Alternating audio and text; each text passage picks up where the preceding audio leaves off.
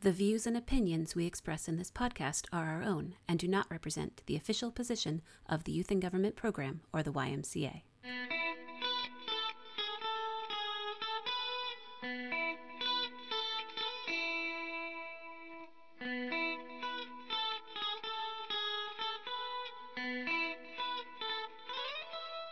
Hi, everyone. Uh, it's been a few weeks that we've been doing this podcast, and um, think we've learned some things. I've definitely sought to improve some things, but uh, here I am with my brother, like usual. Say hello, James. Hello, James. Haha, nice. well, this week we're doing something uh, a little different. The episode that follows this brief introduction is uh, our first attempt at recording a podcast uh, to test out whether it was going to work or not. After producing this, which we call episode zero, we've made some adjustments to some segments and uh, acquired some better technology uh, to hopefully enhance everyone's listening experience. Um, so, James, would you like to say a little bit about uh, what this episode goes into? Yes. Um, just very briefly, the theme we picked when we just wanted to try making a podcast episode was the uh, Youth and Government Program motto. And um, since it goes pretty harmoniously with the core values, which we've just concluded um, five weeks of recording about, um, you and I were talking about this and how it would be great to have that step in here right after the core values. And that honestly, we were pretty happy with at least a lot of the reflections we made uh, in episode zero. And so we're just hoping that uh, for you listeners, uh, that this is close enough in quality to what we've been doing as a podcast that um, it'll work for you as uh, an introduction, at least, to the YAG program motto and um, and to some of the things that we've been trying to explore in this podcast. Thanks, James. And looking ahead to um, future episodes, which we'll come back to after uh, the new year, we're definitely going to talk about uh, elections and voting, um, and probably some other fun YAG type things. Um, I did want to mention that Anchor FM, which is where our, web, our podcast is hosted, has a messaging function that we have not alerted anyone to yet. Mm. Um, but we believe you can send us voice messages if you want to, and we would love to hear from our listeners um, if they're able to. So, um, with that in mind, I'm hoping to hear from people uh, why they think YAG is an important program. And I'm hoping to put together an episode kind of on that topic. So if people can send us messages, you're limited to one minute on Anchor. So if you've got more to say, uh, do send us an email um, and we'll share that story. Um, but if you can do a voice message, that'd be really cool too. Absolutely. Uh, and as you, uh, as Anna just referenced, um, we are about to take our break. Uh, this will be the last episode you get from us here in 2020. Uh, and so we'd like to just send out uh, good wishes to you all.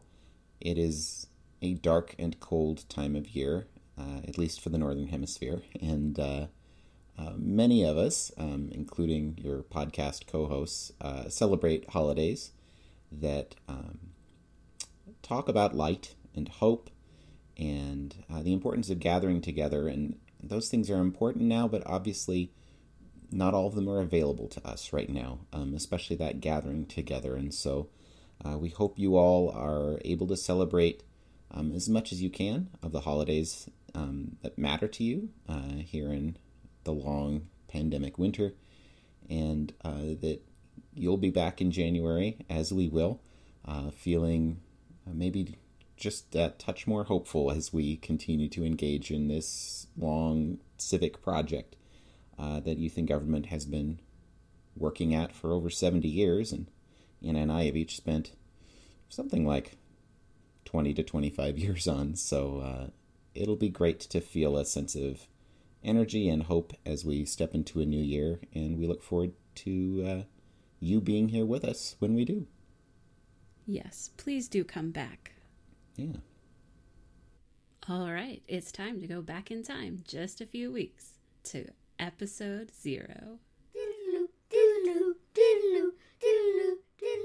Welcome to the first episode of YAG and Recreation. a fledgling podcast where my brother and I get together and discuss all things relating to YAG. We need a theme song. We need like did you write us a theme song? this is this is great episode zero conversation. Yes. A, we need a theme song, and B, why haven't you written us one yet? This is great. Because I'm because I am not a musician. Um yeah, so James, Yeah, Anna. uh what is this that we're doing? You know, uh, we're not sure yet, but we think what it is is uh, kind of silly, lighthearted conversation about youth and government stuff um, that is also maybe a chance to, um, I don't know, share some ideas and some stories and some uh, suggestions that maybe would benefit people. Because between the two of us, we've got 40 some years of doing YAG stuff. Yes. And people. we should be we should be clear though. My opinions expressed here are solely my own and are not the Yes. official opinions of the YMCA Youth and Government Program. That's totally true. That's It is. totally true. Um, but it but it, it might be fun. People tell us that they think our stories are amusing sometimes.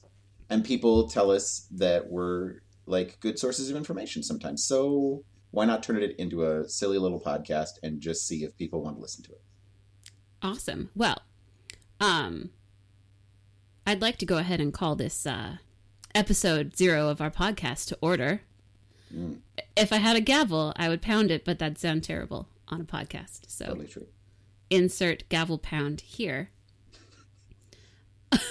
um, yeah, so I was going to open our podcast with a kind of a thought or an invocation.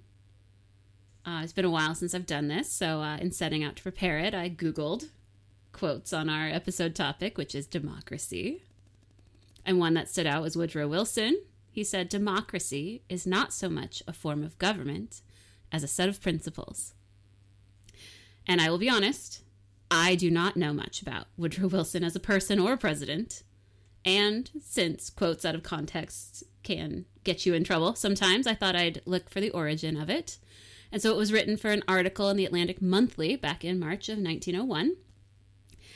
And the overall sentiment is uh, not necessarily my favorite for the article, but he did have lots of little chunks about democracy that I thought were lovely. Um, he describes it as unquestionably the most wholesome and livable kind of government the world has yet tried. It supplies, as no other system could, the frank and universal criticism, the free play of individual thought, the open conduct of public affairs, the spirit and pride of the community, and of cooperation, which makes which make governments just and public spirited. Which I thought was really cool and aspirational, given the uh, uncertain times we're living in right now. So I thought that was a super way to start this off, and hopefully we can all strive to be cooperative and full of community sense and I don't know. What do you think? I Do think you know great. much about Woodrow Wilson? I boy, I could talk about Woodrow, uh, but that's probably a different podcast. Yeah, uh, I will say your not great impression of him in the Atlantic Monthly in uh, March of 1901. He didn't really get it. That that's kind of what it says on the outside of the tin is what's inside the tin on Woodrow. So uh, yeah, yeah. But I love I love the quote you picked out there. I've definitely never read that piece from the Atlantic, and I think that's that would be a really cool like paragraph for uh, kids to sort of unpack a little bit. Like, yeah, what does all this stuff mean? Because I, I think that sounds that's a neat way of describing democracy, and it's one I haven't heard before. Yeah, yeah. Um, you don't have to read the article. It's not worth it. Okay, thank you. I'll pull some other quotes if you need them. um, so, moving on, uh, Yeah. given that this is our first uh, installment, we have no old business. That's true. And so we should just move right ahead to new business, um, which those of you out in uh, podcast land will be delighted to know. We're going to let James deep dive Oh, on a topic of his choosing. Here it comes. And I think I may have to set a timer and cut him off after five minutes, but we'll see. Oh, please do. We'll see. Yeah. So, James's deep dive today is on the YAG motto. Yes. Democracy must be learned by each generation. Yeah. Um, so the quotation I've always heard that it's um, a quote from Dr. Earl Hawkins, um, who founded Maryland YAG, but I actually don't really know. Like that would be a cool follow up episode for us to actually find out a little more about the history of YAG. For now, I'm just going to take the motto like as it is um, and talk about why I love our motto and why I teach our motto to our students um, and how I try and talk about it. Um, and I will say, um, a big chunk of this talking about the motto is something that either I have stolen from Steve Retz or Steve stole from me or we like somehow alchemized it between our two brains. But this is definitely a way that I know that both Steve and I talk about the motto and I think it's I think it works really well. Yay, Steve. Hey Steve. Um, so democracy must be learned by each generation. This is something that like my students just learn. Like they know it um, so that I can at a meeting say, "Hey, what's our motto?" and get it back at least from my seniors and juniors, um, and usually even my younger students. Um, and then, and and they know that I'm sort of centering them around something when we do that. Um, so what I would say in breaking the motto down a little is that there are three things that I think are really important about the motto that matter for us as mentors and as, as leaders in youth and government. Um, the first four words of the motto democracy must be learned that on its own is i think such a cool and big idea. Democracy has to be learned. Like it's not just a thing you live inside but it's a thing that you have to like figure out how to do right? It's a set of skills. I feel like a lot of the conversation we're having right now in america really is about like oh crud what if we've forgotten how to democracy you know? Like what if what if this is not like what if this is a skill we don't have anymore and it we can't just treat it as something that oh yeah like alexander hamilton and james madison sort of worked it out and and now it's just a thing that happens here. And it's not as easy as just saying well if everybody votes then we must have a democracy right? It's more than that. It's a thing you've got to learn. So i think that on its own i think is super important and cool and i think you could have a good conversation about that and i have. Um, then the second you know second half of the motto by each generation again, it's not something that we can just say, oh, well, luckily that generation a long time ago figured it out for us.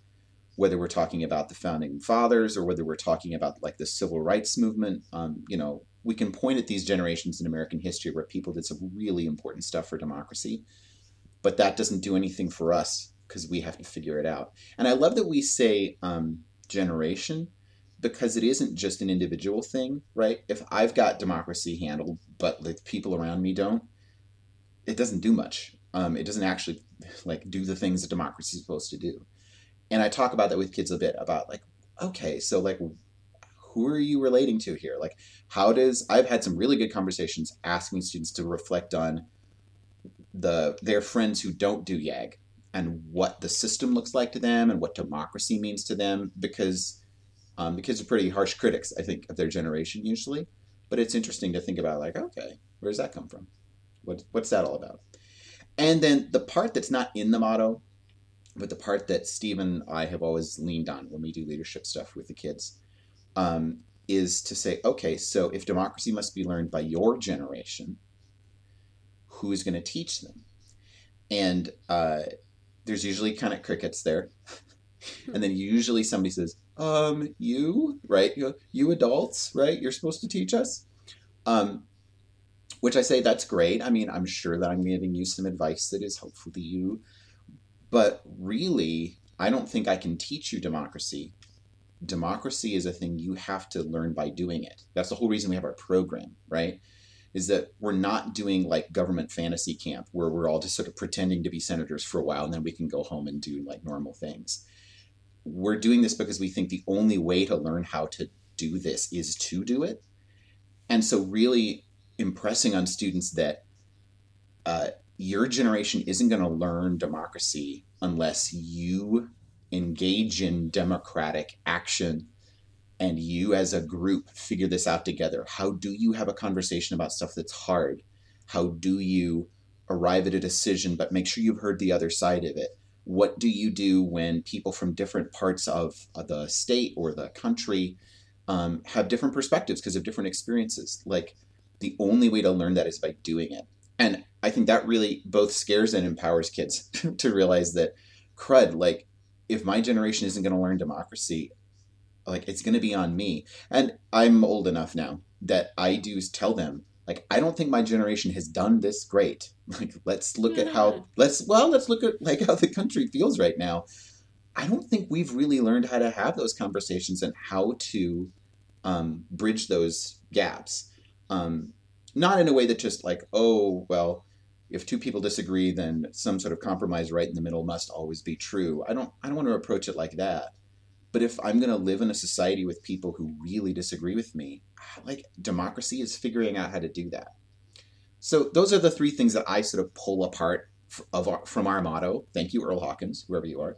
Um, and I, I, I feel like I've gotten some mileage out of it with our kids, especially with those students who are leaders and who want to be leaders, because for them being told that they have ownership of this, it seems like it really sort of motivates them. Thanks, James. You're Uh, welcome. I I think that came in around five minutes. Oh, awesome! Because I did I'm not using- time that out at all. Yeah, I'm using my cell phone for other purposes right now, so I couldn't time it. Well, this is a high, this is a sophisticated high tech podcast, so I'm It really I'm is. sure that's yeah. what we're doing. no less than four computers. um, cool. Well, um, I don't know what to follow that up with. What you're going to follow it up with is something lighthearted because I like am. we've nearly put the listening audience to sleep. So what are we doing? Incredibly different. Um, James likes to deep dive into really important topics and give you lots of helpful and useful information, and I like to rewrite pop songs into youth ledge songs. Yes, you do. Um, so awesome. um i'm gonna have to i don't have it queued up right now. So this is gonna get slid right in. Post-production. Fancy. Um my song yag nerd that i wrote with my uh, partner in crime who's moved on from the program. Uh so i am uh out in the world looking for a new uh co-conspirator Oh, for that's fantastic. rewriting lyrics if anyone out there wants to uh, join me What in an the fun. amazing opportunity. um, but we rewrote uh, the song mm, Royals by Lorde to be about Youth Ledge. If anybody wants to see the whole thing, I'm pretty sure you can look up Yagnerd on YouTube. and there's not there are not a lot of hits on that one. Um, it's pretty fun.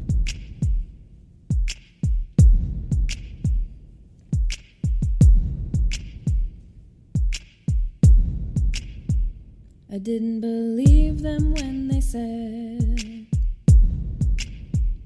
I dig this thing that's called Youth Ledge, but I love it. And now I'm hooked on drafting bills. I know Parley Pro, I don't try to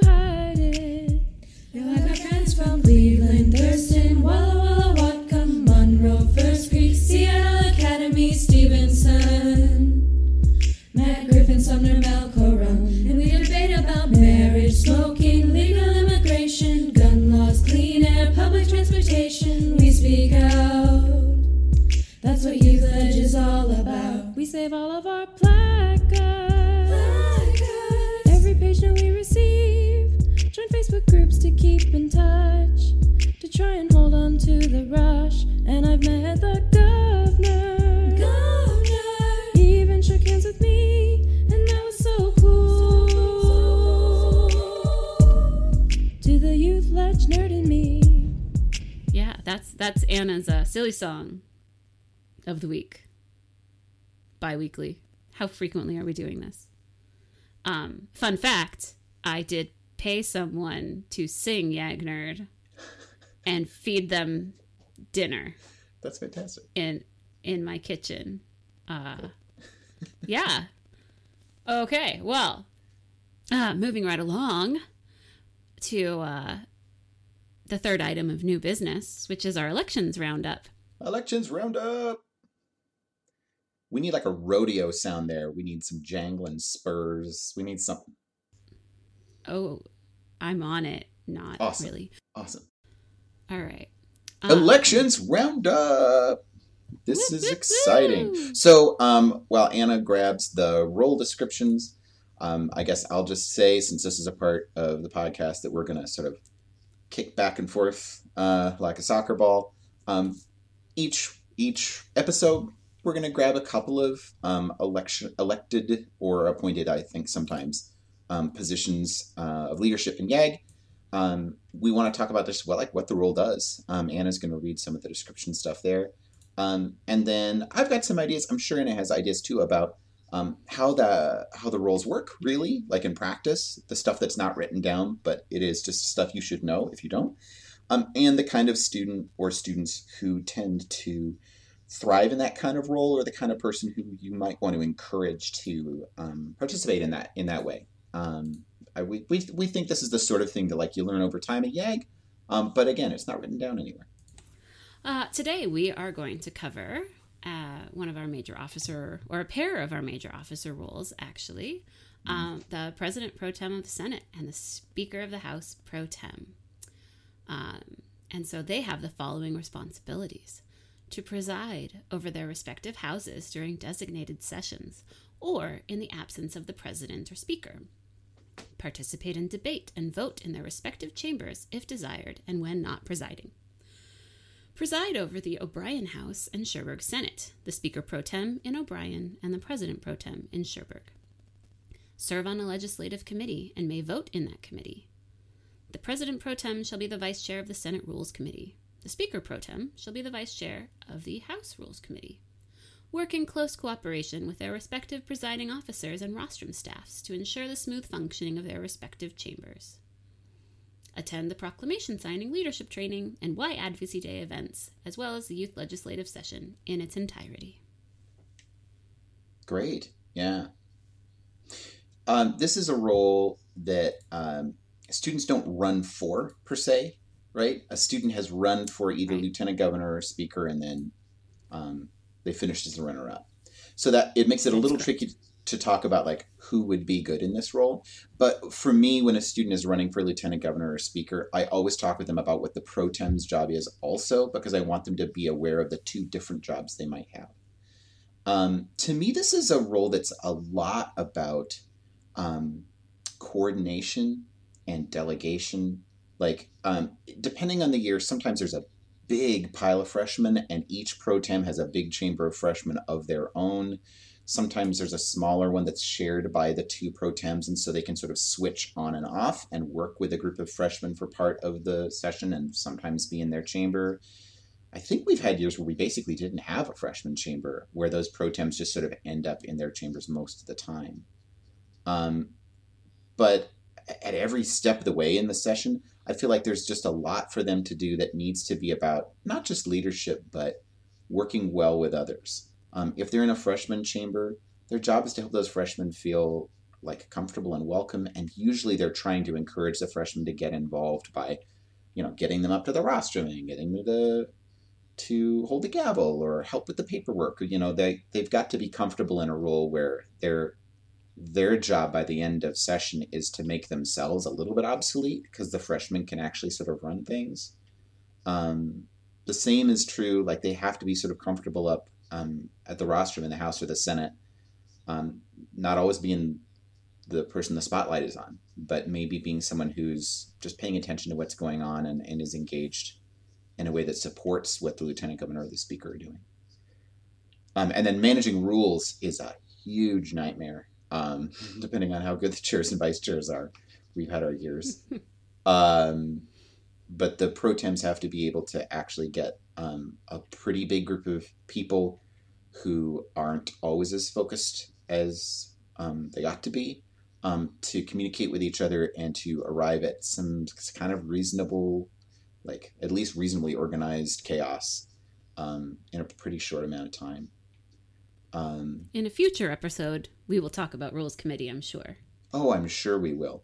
And I think that with pro tems, the thing that is also important is they've got to be people who are motivated about getting, um, getting, helping students feel connected, because so much of the time they're working with freshmen. That's almost always a big chunk of their job. And so, when you're thinking about somebody who's running for speaker or lieutenant governor, in addition to having that like presence and skill to be able to stand up in front of a big formal marble chamber and sort of preside like you also need that person to have that set of heart for connecting um, people to the program and especially young people to the program because if they're elected as a pro tem That's their job.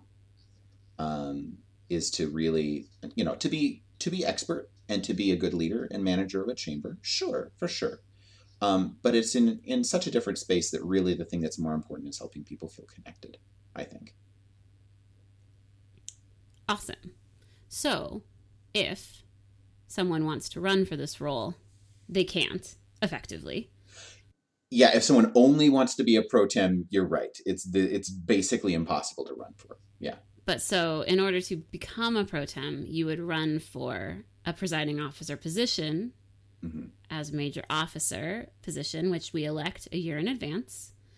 And um, the second, the runner up in that race, the person who comes in second, second most votes, would become the pro tem for the chamber that they ran to be the presiding officer of.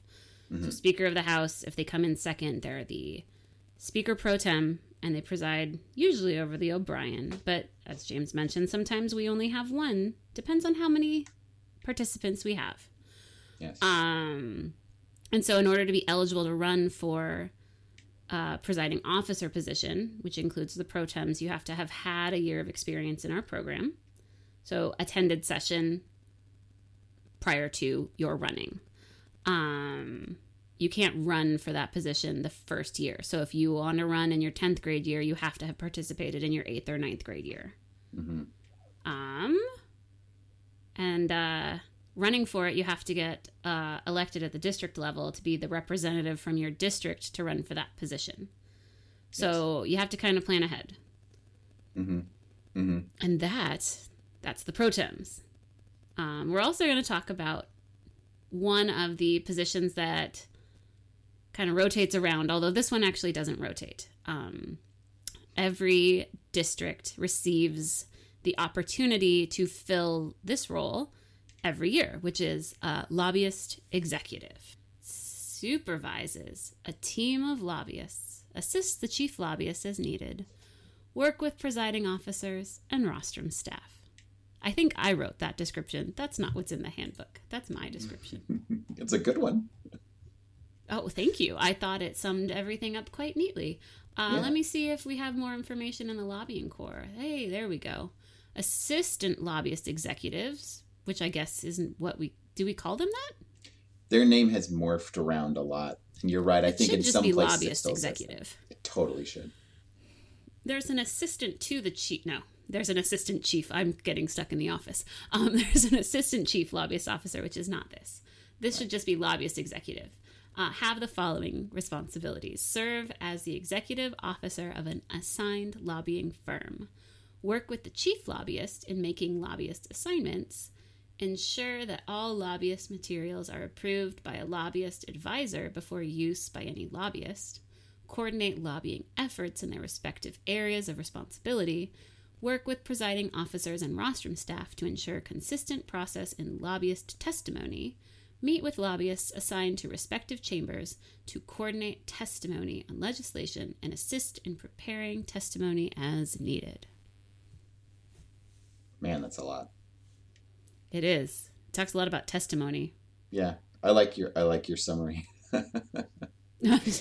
So so Uh, this brevity um, is the soul of wit. It is. It is. The um the thing that I think is that has been interesting about the lobbying program is it has changed a lot.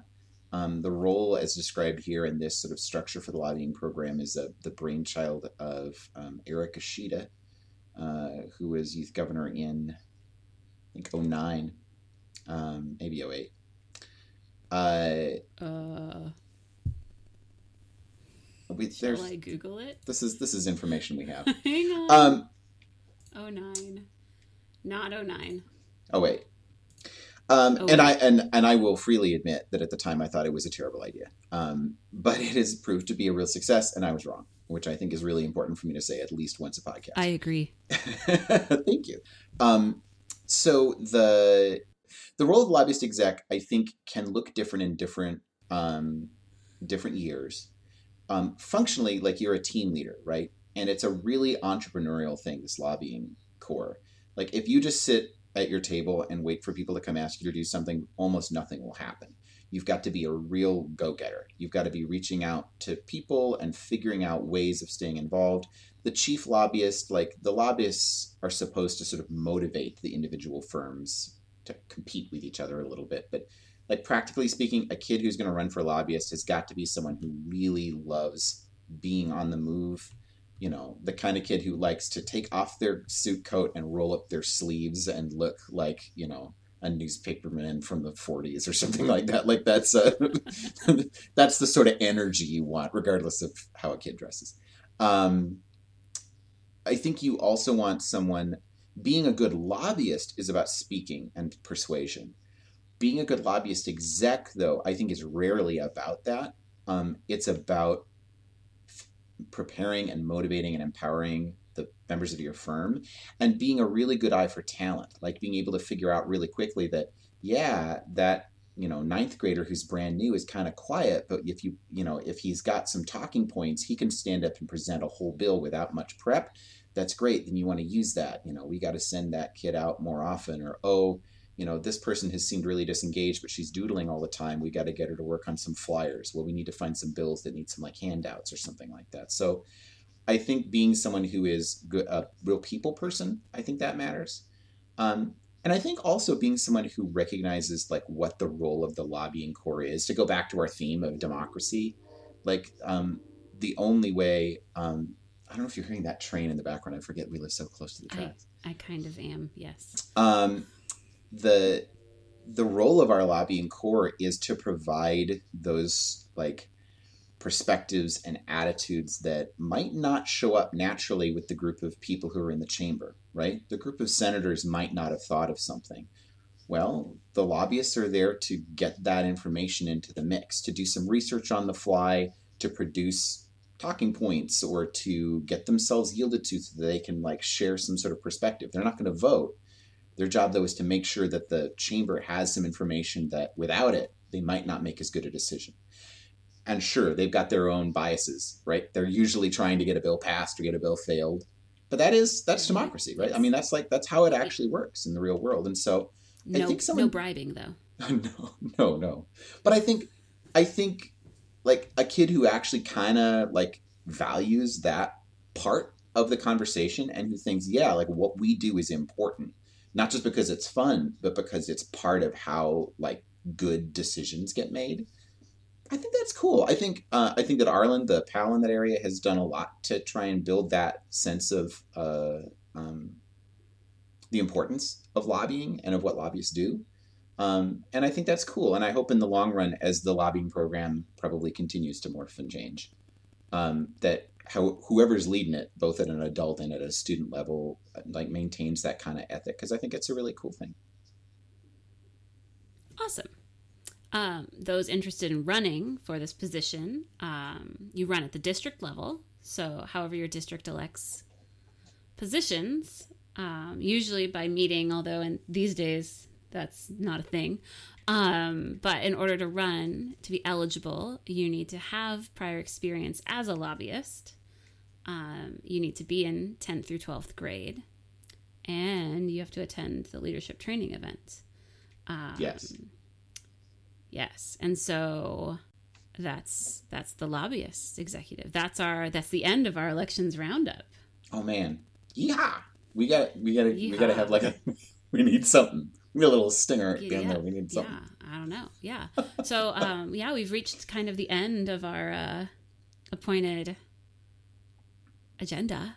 Yes. Um if we have any announcements, uh that's a thing. I don't think um, I you're always right welcome now. to well, I mean, people out there who are listening to this who found us, if they're interested in, in getting in touch with us, we do have a Gmail address.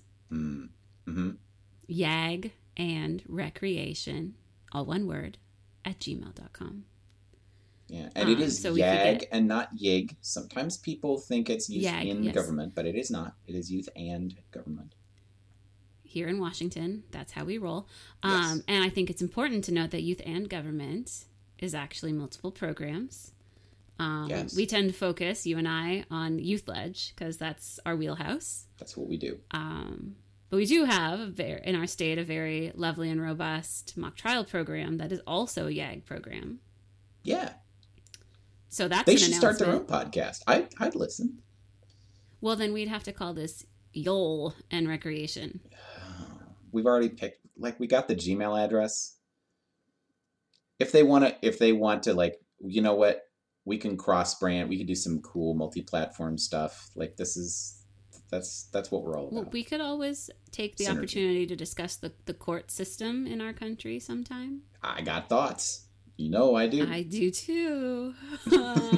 um, anyway, so you're welcome to reach out to us uh, if you'd like to tell us to shut the heck up about mock trial because we don't know what we're talking about. That's true. Um, you know, or uh, if you'd like to uh, suggest a topic that you'd be interested in having James dive deeply into for five minutes, I need so little provocation.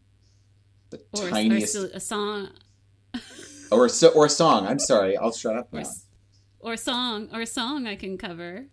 Um, That would be though. I don't, I full disclosure, I do not sing, so You have yo. Now hold on. You have sung for them before, haven't you? just the one, just Okay. the one. Okay. Um, yeah, uh, I do have one written that's not recorded that I need someone to sing. right there. Anyone who feels as though they have the vocal range for Journey music, um, hit me up. um, other than that, I think is there anything else for the the good of the order? Not for me. We need a little closer here. We need to say No. like, "You've wasted another perfectly good hour No. listening to car talk." Like we need we Well- need that sort of. Do you have something? We do, we do. Well, oh, I well, I, I, I, we don't have quorum, but I would love to entertain a motion to adjourn this podcast. Oh, uh, so If, moved. if, if anyone's, oh, I see, I do see that hand raised up on my phone screen over there. yes, Um, Rosenzweig. yes. Uh, James Rosenzweig, Spokane delegation. Um, I'd like to move to adjourn. Uh, all those in favor? Aye. Oh, thank you. Uh, opposed?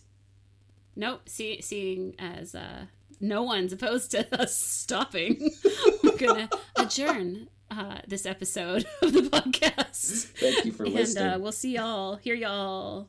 Yeah, listen to us again sometime in the future. Thank you.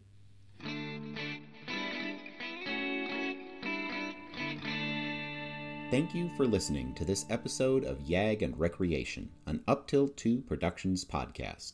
Yag and Recreation is co written and co hosted by my sister, Anna Hazen, and by me, James Rosenzweig, and edited solely by the multi talented Anna Hazen. Thanks also go to Tainum Fotheringill, our program and coolness consultant, to Jeff Hazen for composing and recording our introductory music and providing on call technical support and to Ben and Sam Hazen for additional incidental music and Foley artist work. We'll see you next week. And that's all for today.